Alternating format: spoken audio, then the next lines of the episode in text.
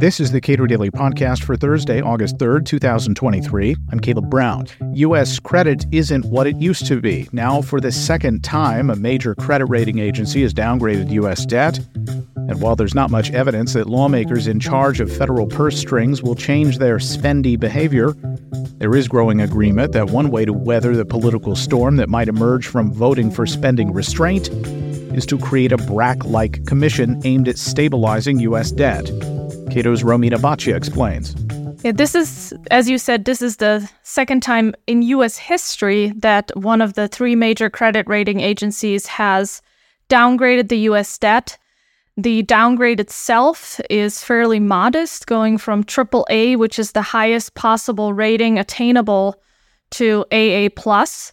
So even with this downgrade, Fitch is still saying that the United States has very strong capacity to meet its financial commitments, but they are signaling that they do have concerns on on three fronts. One, the uh, huge accumulation in additional deficits projected over the next three years and beyond. And the governance issues, as they describe it, basically a lack of confidence that US politicians in the budget process are capable of handling upcoming budget deadlines in a reasonable way, and more importantly, addressing the unsustainable growth in US spending and debt uh, in the future. One big way to think about this is, you know, these rating agencies do consider the congressional budget outlook the same way that we do, and the latest one uh, projects an abysmal budget path.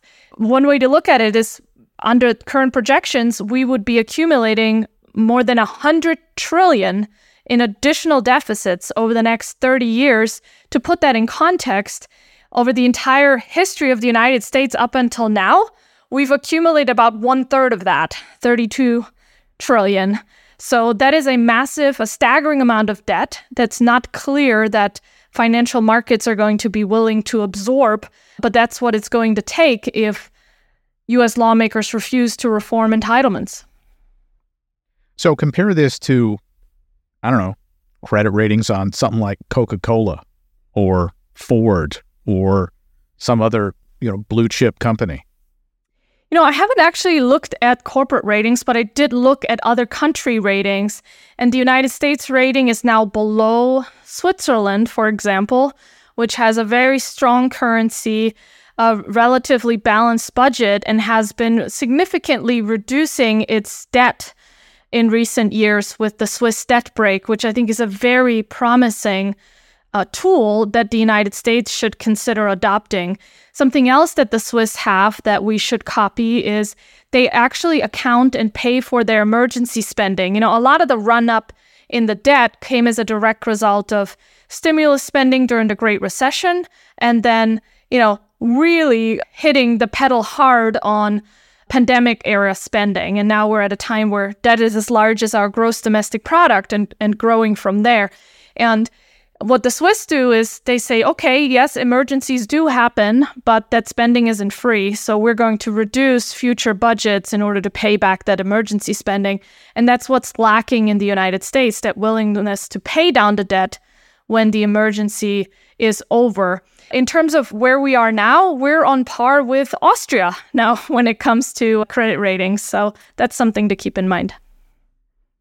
And how do you evaluate the concerns about people who say, hey, this, this keeps happening? The U.S. will lose its world reserve currency status. I do see this as a long term risk, but still to this day, the US dollar is used in about 90% of global transactions and um, still is the primary reserve currency. As long as there isn't a suitable competitor, the US will continue to enjoy low interest rates and high dollar demand. So, in many ways, this is both a blessing and a curse. It's a blessing because despite our unsustainable fiscal situation and now the second downgrade in the US credit rating, the United States continues to enjoy fairly low interest rates on treasury bonds and basically it seems unlimited ability to borrow, though I do think we will find that there is a hard limit. We just don't know exactly where that is. So, in evaluating the unfunded obligations that the federal government has assumed has created, we're talking about entitlements. We're talking about Medicare and Social Security. So, the Treasury produces a financial report of the United States government that looks at the next 75 years, so really long term.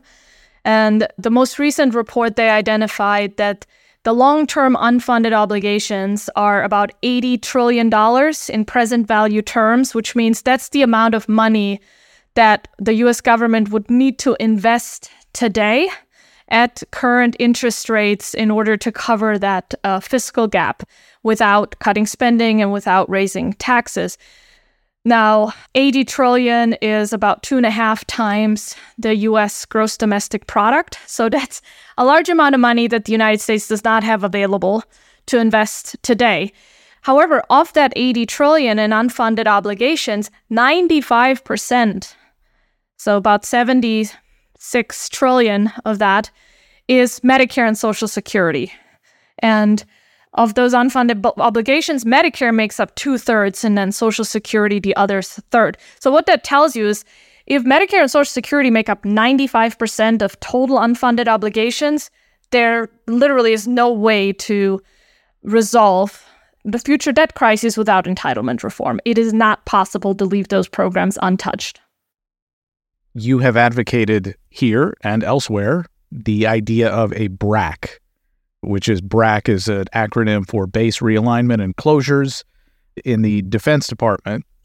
But the idea is to put before Congress a clear, soup to nuts spending agenda that would insulate them from some of the political costs of having to take highly unpopular, discrete votes on individual programs and allow them to vote for a package that would stabilize and eventually, we hope, reduce the national debt.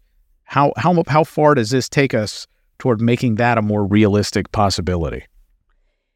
You know, both Standard and Poor's, when they downgraded the US in 2011, and by the way, they never reversed that downgrade, and now Fitch both mentioned increasing polarization in Congress and governance issues, and a lack of confidence by these rating agencies that Congress and the executive would be able to resolve um, these unfunded obligations because of the political issues this presents, the incentive problems with members of Congress being primarily concerned about the next election, and the gridlock that we're seeing on these issues as a result. A base realignment and closure style fiscal commission, I think, would be very promising in overcoming that political gridlock.